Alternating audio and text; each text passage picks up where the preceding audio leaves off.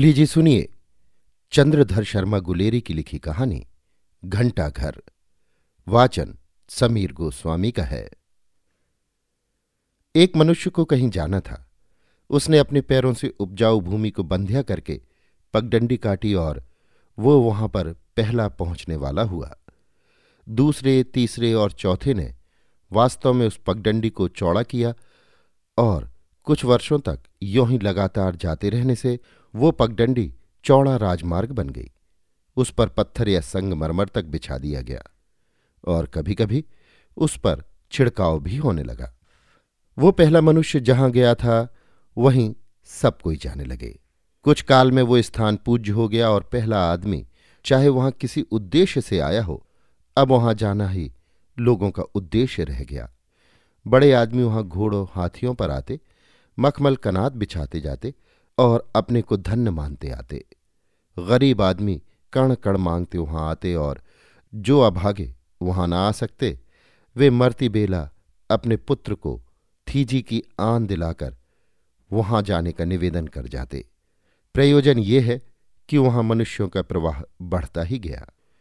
एक सज्जन ने वहाँ आने वाले लोगों को कठिनाई न हो, इसलिए उस पवित्र स्थान के चारों ओर जहाँ वो प्रथम मनुष्य आया था, हाथा खिंचवा दिया। दूसरे ने पहले के काम में कुछ जोड़ने या अपने नाम में कुछ जोड़ने के लोभ से उस पर एक छप्पर डलवा दिया। तीसरे ने, जो इन दोनों से पीछे रहना न चाहता था, उस भूमि को ढक दिया। इस पर सोने का कलश चढ़ा दिया। चारों ओर से बेल छवा दी। अब वो यात्रा, जो उस स्थान तक होती थी, उसकी सीमा की दीवारों और टटियों तक रह गई। क्योंकि प्रत्येक मनुष्य भीतर नहीं जा सकता। इस इनर सर्किल के पुजारी बने। भीतर जाने की भेंट हुई। यात्रा का चरम उद्देश्य बाहर की दीवार को स्पर्श करना ही रह गया, क्योंकि वो भी भाग्यवानों को ही मिलने लगा। कहना नहीं होगा, आने वालों के विश्राम के लिए धर्मशालाएँ, कूप और तड़ाग, विलासों के लिए शुंडा और सूढ़ा रमणीय और आमोद जमने लगे और प्रतिवर्ष जैसे भीतर जाने की योग्यता घटने लगी, बाहर रहने की योग्यता और इन विलासों में भाग लेने की योग्यता बढ़ी। उस भीड़ में ऐसे वेदांती भी पाए जाने लगे, जो दूसरे की जेब को अपनी ही समझकर रुपया निकाल लेते।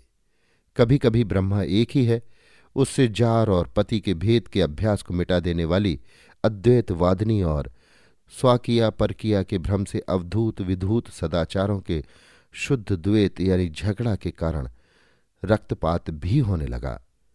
पहले यात्राएँ दिन ही दिन में होती थी, मन से होती थी। अब चार चार दिन में नाच गान के साथ और ऑफ़िस के काम को करते सवारी आने लगी। एक सज्जन ने देखा कि यहाँ आने वालों को समय के ज्ञान के बिना बड़ा कष्ट होता है। अतएव उस पुण्यात्मा ने बड़े व्यय से एक घंटा घर उस नए बने मकान के ऊपर लगवा दिया। रात के अंधकार में उसका प्रकाश और सुनसानी में उसका मधुर स्वर क्या पास के और क्या दूर के सबके चित्त को सुखी करता था। वास्तव में ठीक समय पर उठा देने और सुला देने के लिए, एकांत में पापियों को डराने और साधुओं को आश्वासन करने के लिए वो काम देने लगा। एक सेठ ने इस घंटे की हाथ सुइयाँ सोने की बनवा दी और दूसरे ने रोज उसकी आरती उतारने का प्रबंध कर दिया। कुछ काल बीत गया। लोग पुरानी बातों को भूलने लग गए। भीतर जाने की बात तो किसी को याद नहीं रही। लोग मंदिर की दीवार का छूना ही ठीक मानने लगे। एक फिरका खड़ा हो गया, जो कहता था कि मंदिर की दक्षिण दीवाल छूनी चाहिए। दूसरा कहता कि उत्तर की दीवाल को बिना छुए जाना पाप है। पंद्रह पंडितों ने अपने मस्तिष्क, दूसरों की रोटियाँ और तीसरे के धैर्य का नाश करके दस पर्वों के एक ग्रंथ में सिद्ध कर दिया या सिद्ध करके अपने को धोखा देना चाहा कि दोनों झूठे हैं। पवित्रता प्राप्त करने के लिए घंटे की मधुर ध्वनि का सुनना मात्र पर्याप्त है। मंदिर के भीतर जाने का तो किसी को अधिकार ही नहीं है। बाहर की शुंडा और सूड़ा में बैठने से भी पुण्य होता है, क्योंकि घंटे का पवित्र स्वर उन्हें पूत कर चुका है। इस सिद्ध करने या सिद्ध करने के मिस का बड़ा फल हुआ। गाहक अधिक जुटने लगे और उन्हें अनुकूल देखकर नियम किए गए कि रास्ते में इतनी पेड़ रखने। घंटा बजे तो यों कान खड़ा करके सुनना, अमुक स्थान पर वाम चरण से खड़े होना और अमुक पर दक्षिण से, यहाँ तक कि मार्ग में छींकने तक का कर्मकांड बन गया। और भी समय बीता, घंटा घर सूर्य के पीछे रह गया। सूर्य क्षितिज पर आकर लोगों को उठाता और काम में लगता। घंटा घर कहा करता कि अभी सोए रहो। इसी से घंटा घर के पास कई छोटी मोटी घड़ियाँ बन गईं। प्रत्येक में की टिक टिक बकरी और झलटी को मात करती। उन छोटी मोटियों से घबरा के लोग सूर्य की ओर देखते और घंटा घर की ओर देखकर आह भर देते। अब यदि वो पुराना घंटा घर वो प्यारा पाला पोसा घंटा ठीक समय न बतावे तो चारों दिशाएँ उससे प्रतिध्वनि के मिस से पूछती है कि तू यहाँ क्यों है? वो घृणा से उत्तर देता है कि मैं जो कहूँ वही समय है। वो इतने ही में संतुष्ट नहीं है कि उसका काम वो नहीं कर सकता और दूसरे अपने आप उसका काम दे रहे हैं। वो इसी में तृप्त नहीं है कि उसका ऊँचा सिर वैसे ही खड़ा है। उसके मांझने को वही वेतन मिलता है और लोग उसके यहाँ आना नहीं भूले हैं। अब यदि वो इतने पर भी संतुष्ट नहीं और चाहे कि लोग अपनी घड़ियों के ठीक समय को बिगाड़ उनकी गति को रोके ही नहीं, प्रत्युत से उन्हें उल्टी चलावे। सूर्य उनकी आज्ञानुसार एक मिनट में चार डिग्री पीछे हटे और लोग जाग कर भी उसे देखकर सोना ठीक समझे।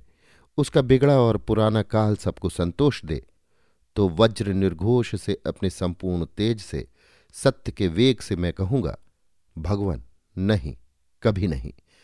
हमारी आँखों को तुम ठग सकते हो, किंतु हमारी आत्मा को नहीं, वो हमारी नहीं है। जिस काम के लिए आप आए थे वो हो चुका, सच्चे या झूठे।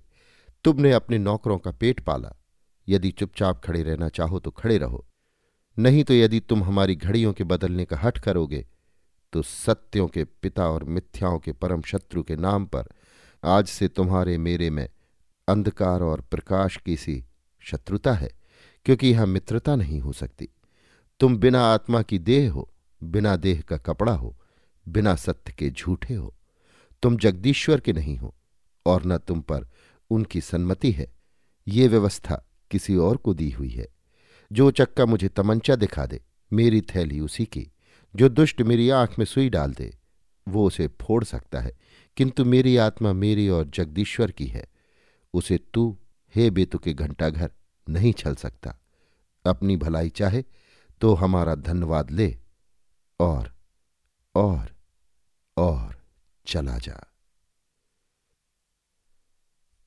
अभी आप सुन रहे थे चंद्रधर शर्मा गुलेरी की लिखी कहानी। घंटा घर वाचन समीर गोस्वामी का था।